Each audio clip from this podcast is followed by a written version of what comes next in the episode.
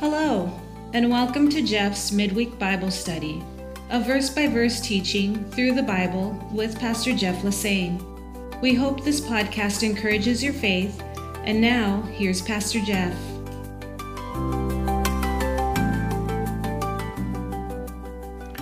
Well, thanks for tuning in to the podcast and welcome to 2024. My goodness, another day closer to the Lord's return. So uh, grateful that you've joined us for this podcast. And uh, for those of you that don't know, I was adopted at the age of just four months. For decades, then, I wondered what my ancestry might be since my adopting parents didn't have that information. So a few years ago, I finally ordered a DNA ancestry kit. When they eventually emailed me my results, I have to admit that it felt very surreal. And after 60 plus years, I was finally going to learn something about my background. Quite honestly, I fully expected the report to reveal that I was a, uh, shall we say, a Heinz 57 mix of many backgrounds. So, my first surprise was that nearly 60% of my ancestry background comes from just two groups, and the other 40% is just a few other groups. So, I wasn't the Heinz 57 that I thought I was. Now, my close friends know that my two favorite places to visit and spend time in are Israel and England. So, the second surprise is that I'm 31% British. No wonder I like fish and chips. But then came the third surprise, which really was the biggest one for me. I'm 26% Jewish. I never saw that one coming, but once again, it was a pleasant discovery. And as I just mentioned, long before I knew what my background was, my favorite places to visit were Israel and England. So I guess we can say that it was always in my DNA. And now finding out that I'm more than one quarter Jewish, along with doing weddings and funerals as a pastor, I also do bar mitzvahs. Just kidding. It's truly a blessing to have some Jewish blood running through my veins, but when I tell people that I support Israel wholeheartedly, it's much less about my DNA and much more about being a born again believer. Hey, if we belong to the family of God, then we have a special God given love for his chosen people. It does not mean that they're perfect or without fault, but they are God's people. At the same time, we recognize that Israel is the focal point of all end times prophecy, and Israel is the land of destiny. God, in his dealings with Israel, is the constant theme that runs throughout the Old Testament and in the New Testament. Jesus was born as a Jew in Bethlehem grew up in Nazareth, ministered in Galilee, and was crucified in Jerusalem. Afterwards, he ascended up to heaven from the Mount of Olives, where Zechariah tells us he will return and set his feet at his second coming. The final world battle of Armageddon will also take place on the soil of Israel. Israel and Jerusalem, then, are the focal point of human history and Bible prophecy. As Christians, we must not forget or lose sight of the fact that we have a Jewish Savior, that our scriptures came to us through the Jews, our faith is built upon the foundation of Jewish apostles, the church was born on a Jewish holiday and was made up of Jewish believers, and the gospel is to the Jew first. As Gentiles, we're the wild branches that have been grafted into the main vine of God's people, as Paul explains in Romans 11. It doesn't mean that God loves Gentiles any less, and spiritually speaking, in the family of God, there is really no longer the distinction of Jew or Gentile. All believers are the children of God. But prophetically speaking, God still has many purposes and promises to fulfill through Israel. The rebirth of Israel as a nation really started the end times countdown. Ironically, there are a little over 16 million Jews living in the world today, which is such a small percentage of the total global population of 8 billion people. That means that the Jewish people make up 0.2% of the population. not 2%, 0.2%, like one fifth of 1%. And yet, nearly all the key events of end times prophecy hinges upon Israel and her people. And so, as Israel goes, so goes the world. By the way, of the 16 million Jews in the world today, uh, about 45% of them live in Israel, and about the same amount live in the U.S. So it's no surprise that their enemies not only hate Israel, they hate America. And whether Israel realizes it or not, their best friends are all of the born again, Bible believing Christians around the world, including many of those that are in America. Well, as we return to our series in Revelation, we come to the 12th chapter, and in just a few moments, we're coming to what I'm calling a history of evil. We'll be looking at the record of Satan, past and future. But first, let's return to the end of chapter 11, and we left off there. Let's uh, pick up our reading in verse 15. Then the seventh angel sounded, and there were loud voices in heaven saying, The kingdoms of the world have become the kingdoms of our Lord and of Jesus Christ, and he shall reign forever and ever. The second half of the tribulation is about to commence at this point. Finally, now, after the interlude that followed the first six trumpet judgments, the seventh trumpet sounds. The actual result of the seventh trumpet will be the coming seven bowl judgments. That's will be in chapter 16. We also read here that the kingdoms of this world have become the kingdoms of our Lord. So, in other words, while Satan is currently the God of this world, in the near future, Jesus will reclaim and rule over the kingdoms of this world. Hallelujah. We look forward to that day. In verse 16, the 24 elders, which represent uh, believers in heaven, break out in praise upon this announcement. Then in verse 19, something remarkable takes place. Notice it says, The temple of God will be opened in heaven, and the Ark of the Covenant will be seen in his temple. And along with that were lightnings, noises, thunderings, an earthquake, and great hail. As you probably recall, the earthly Ark of the Covenant was kept inside the Holy of Holies in the temple. No one ever saw it except for the high priest who went into the Holy of Holies on the Day of Atonement, where he would sprinkle blood on the ark to atone for the sins of the people, or at least to cover uh, and bring forgiveness for the sins of the people. But here now in heaven, God opens up the Holy of Holies and reveals the true Ark of the Covenant in heaven to the saints that are in heaven. If you were with us for our last message, you might recall that the 11th chapter here in Revelation opened up with the temple on earth. And now this same chapter closes with the temple in heaven. The temple and the ark represent God's presence to his people. Well, coming to chapter 12 now, some significant things began to take place. For one, we're now beginning the second half of Revelation, 11 chapters completed, and we have 11 chapters to go. Secondly, we're beginning the second half of the tribulation period prompted by the sounding of the seventh trumpet. And thirdly, chapters 12 and 13 will begin to introduce us to a very unholy trinity consisting of Satan, the Antichrist, and the false prophet. Well, let's pick up our reading now in verse 1 of Revelation chapter 12. Now, a great sign appeared in heaven a woman clothed with the sun, with the moon under her feet, and on her head a garland of 12 stars. Then, being with child, she cried out in labor and in pain to give birth. And another sign appeared in heaven Behold, a great fiery red dragon, having seven heads and ten horns, and seven diadems or crowns on his head. His tail drew a third of the stars of heaven and threw them to the earth. And the dragon stood before the woman who was ready to give birth to devour her child as soon as it was born.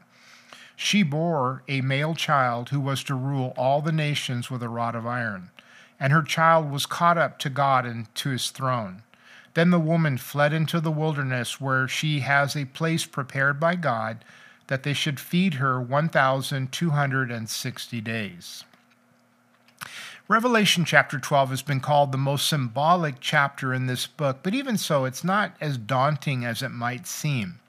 As I've tried to encourage you from the very beginning of these studies in Revelation, the literal, straightforward interpretation is the proper interpretation, just as it is with the other 65 books of the Bible. And then when it comes to the symbolism here in this book, or any other book for that matter, we also in tape, interpret those symbolisms by using the Bible itself. Remember, the best commentary on the Bible is the Bible.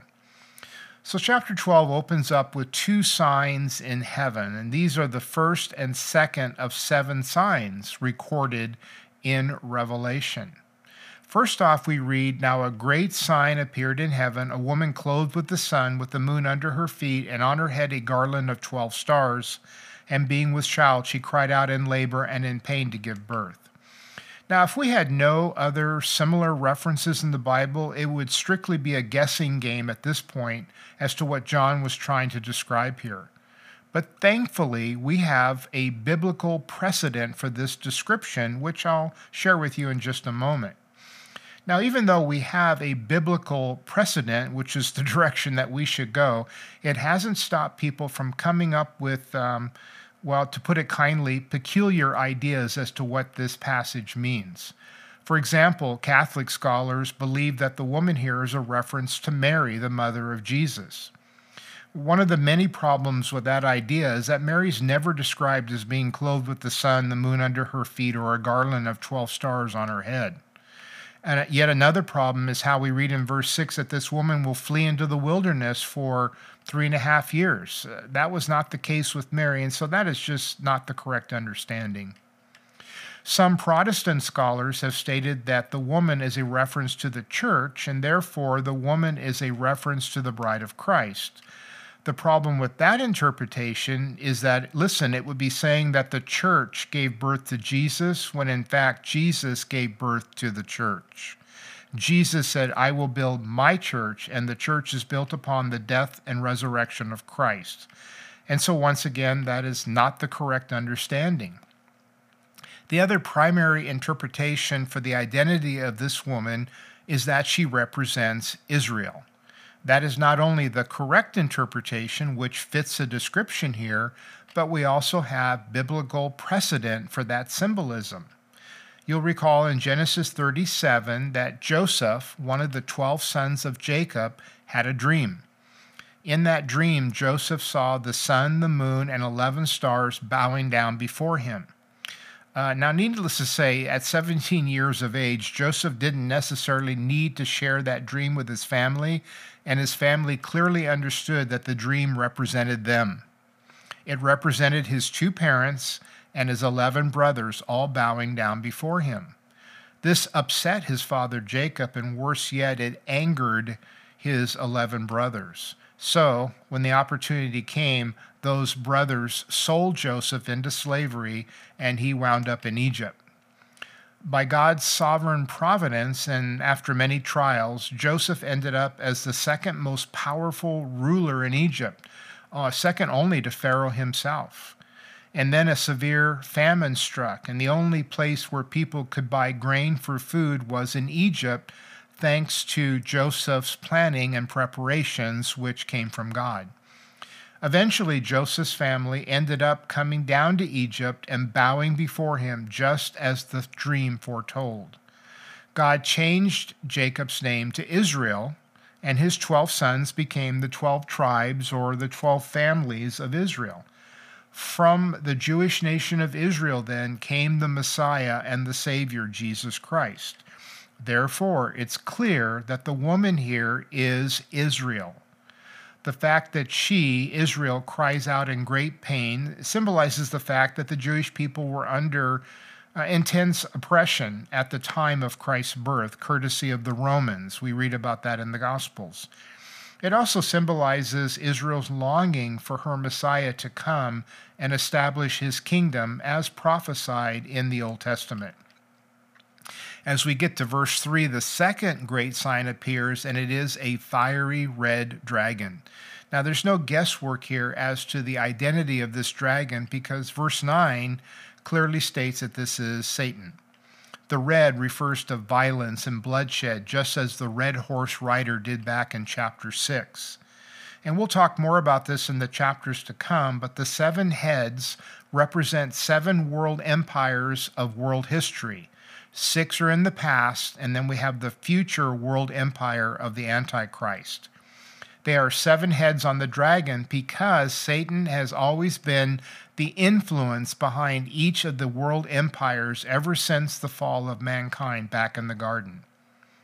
Those seven world empires, which Daniel also describes and speaks about in some detail in his Old Testament book, they would be Egypt, Assyria, Babylon, Medo Persia, Greece, Rome, and then the future empire in the tribulation, which will be a revised or a revived version of the Roman Empire.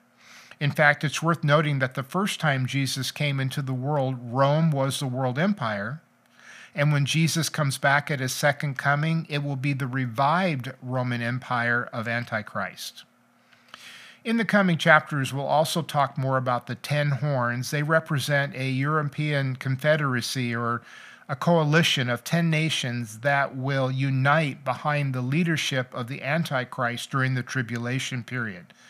Uh, in the beginning, they'll actually kind of co rule with the Antichrist, and then eventually those 10 kings will give all of their authority over to the Antichrist as Satan dominates the world in the second half of the tribulation. By the way, when we read here that these two great signs, Israel and Satan, appeared in heaven, it simply means that this is heaven's view of what is taking place on the earth at that time in the tribulation. Looking now at verse 4, having mentioned the fiery red dragon, who is Satan, John describes a brief historical overview of the devil, or as we've titled this message, a history of evil. John writes that one third of the stars of heaven fell to the earth with Satan.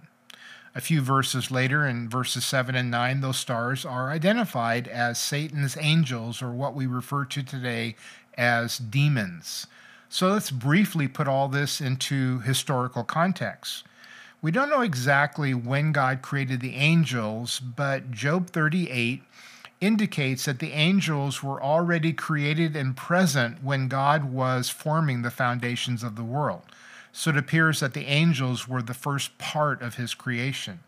Now, originally, God created millions of holy angels, but the actual number is never given to us except to say that it's myriads of angels, which that word means thousands times thousands times ten thousands of thousands.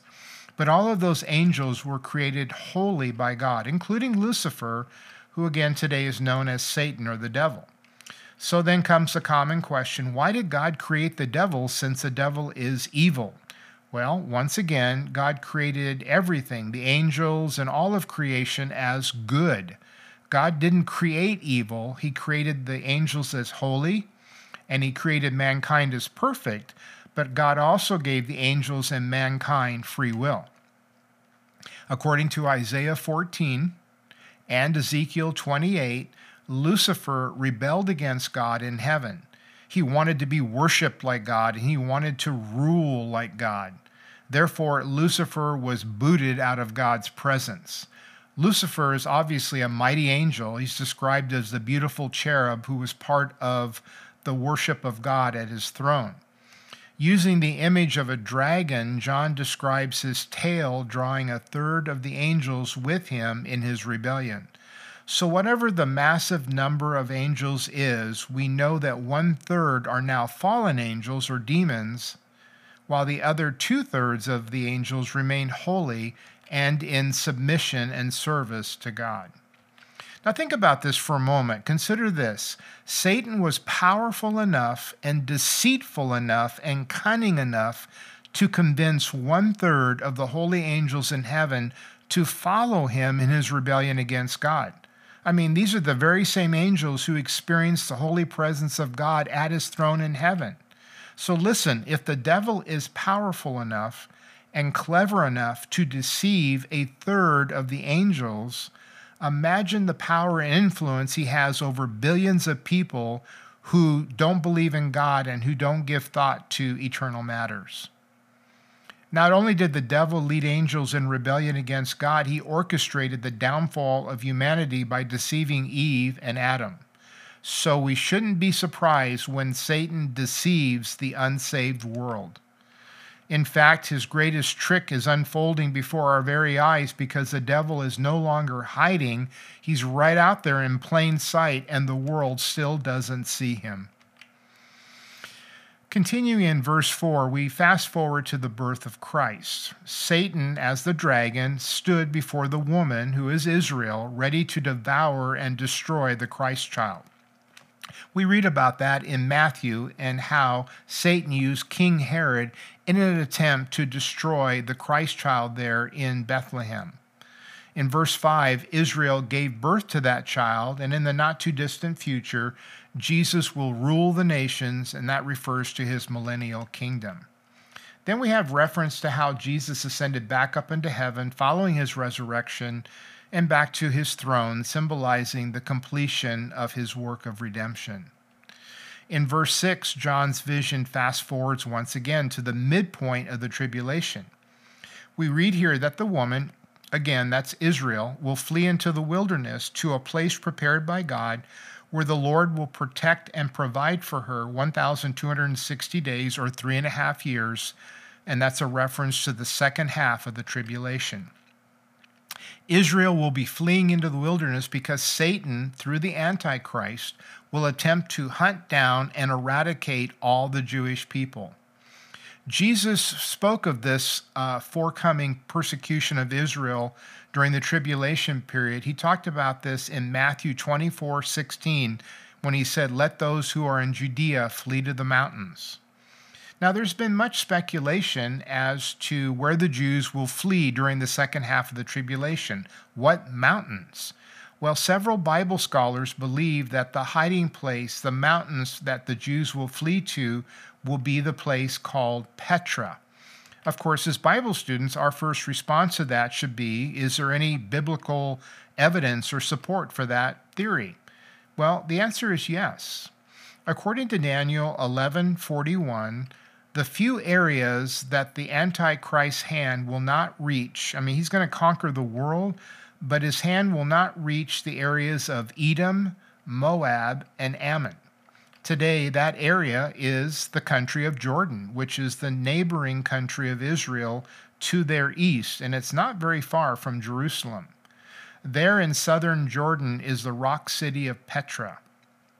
In Old Testament times, Petra was called Selah, which means rock.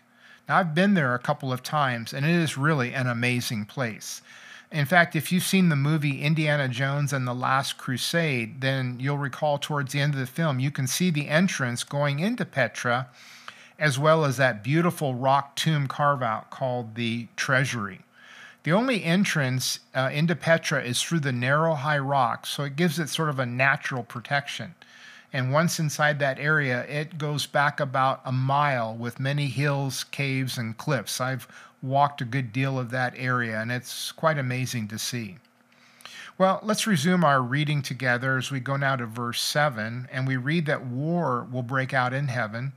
Michael and his angels will fight the dragon, and the dragon and his angels will fight, uh, but they will not prevail, nor will be a place found for them in heaven any longer.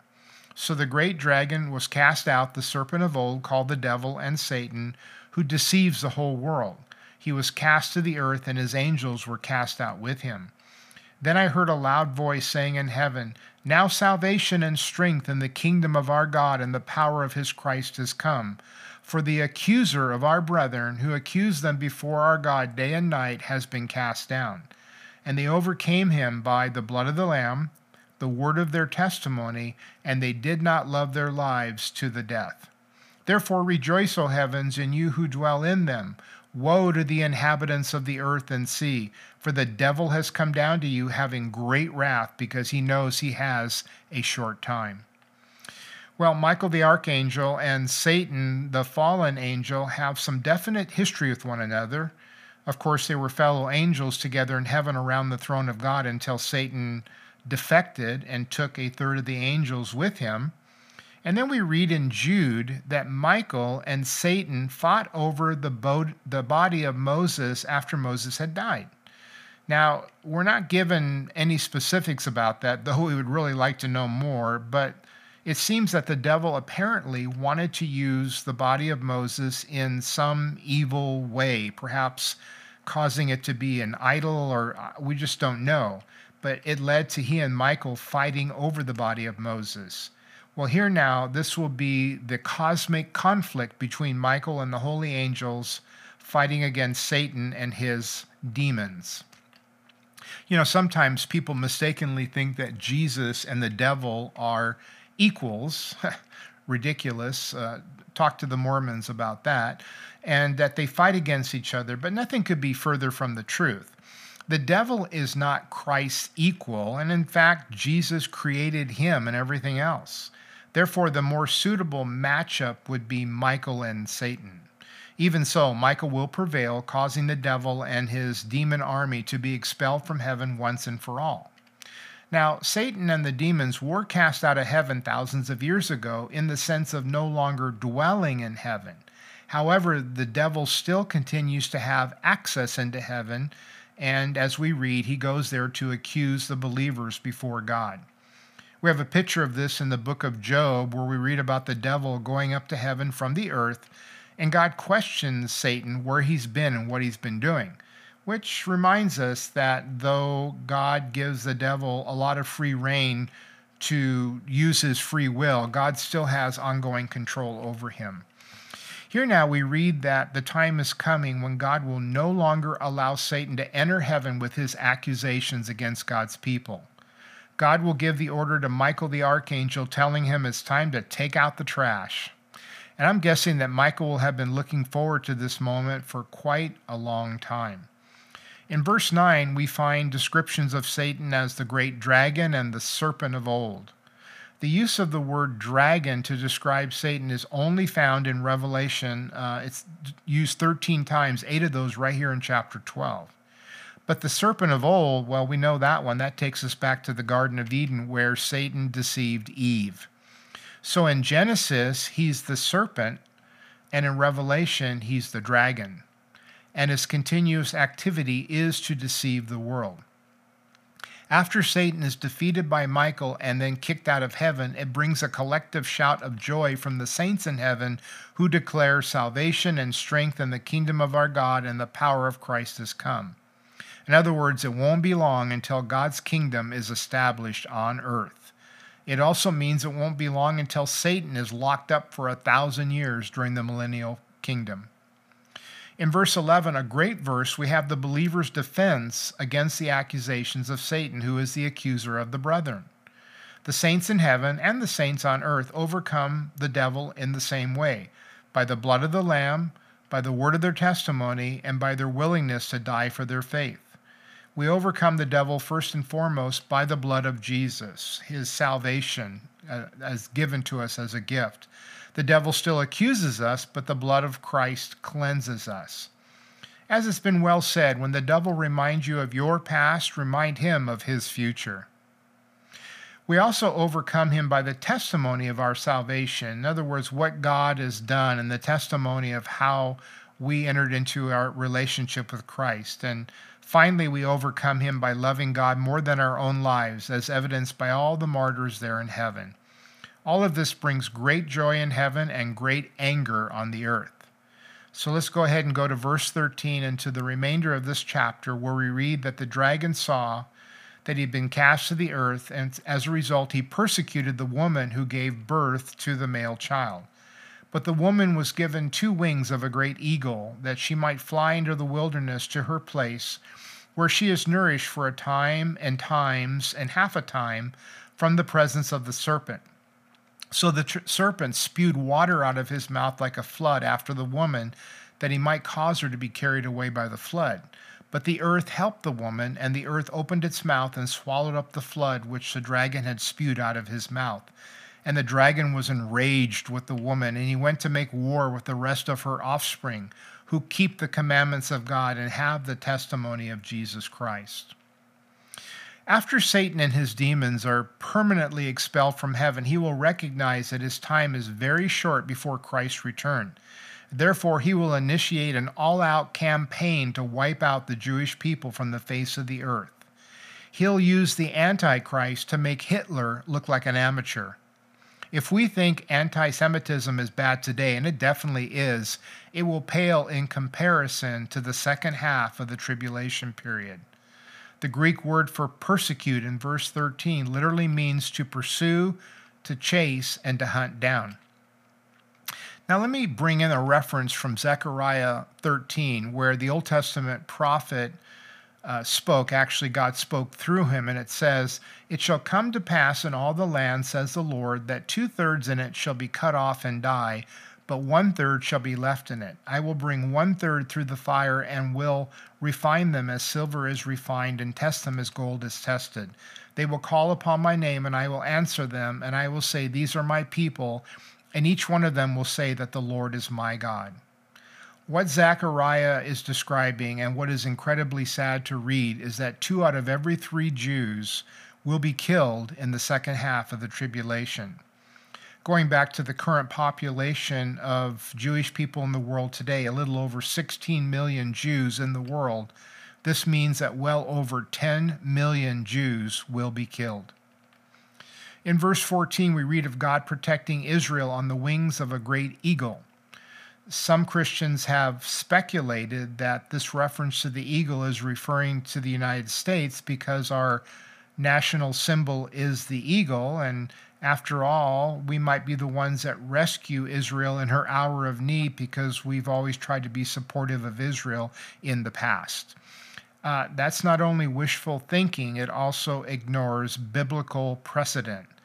This reference to the wings of an eagle is used a few times in the Old Testament with regard to Israel, and in every case, it's referring to God's own personal care and protection. It also tells us that Israel will be nourished for a time, times, and half a time. That refers to the last three and a half years of the tribulation. And by the way, the word for nourished is the same word in the Greek that is translated as feed back in verse 6. This reminds us of the first time Israel was in the wilderness in Exodus and God supernaturally fed his people with manna from heaven. Now, as Israel returns to the wilderness, God will once again supernaturally feed his people. And you know, for all we know, God may rain down manna from heaven once again. In verses 15 to 16, Satan will intensify his attack uh, against Israel by spewing out some sort of a flood. And whether this is actually a flood of water or a reference to military troops or something else, we don't know. We read in verse 16 that the earth will open up its mouth and swallow up this flood. If this is speaking of a literal water flood, then God will cause the water to go down into the ground before it reaches his people. If it's referring to military troops, then perhaps it'll be a great earthquake that swallows up the attacking army. As Satan's attacks are thwarted by God, he becomes even more enraged, and we're told in verse 17, he makes war with the rest of her offspring and those who keep the commandments of God and have the testimony of Jesus Christ. And so he will not only uh, try to eradicate all of the Jews, but will also uh, pursue and persecute the Gentiles who have come to saving faith as well.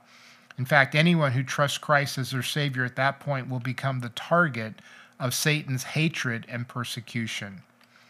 In closing, the devil definitely has a history of evil, and while that will continue until the second coming of Jesus, I've got good news for you. The devil is not found in the last two chapters of the Bible. His day of eternal doom is coming, and that means goodbye to the devil forever. In Jesus' name, amen.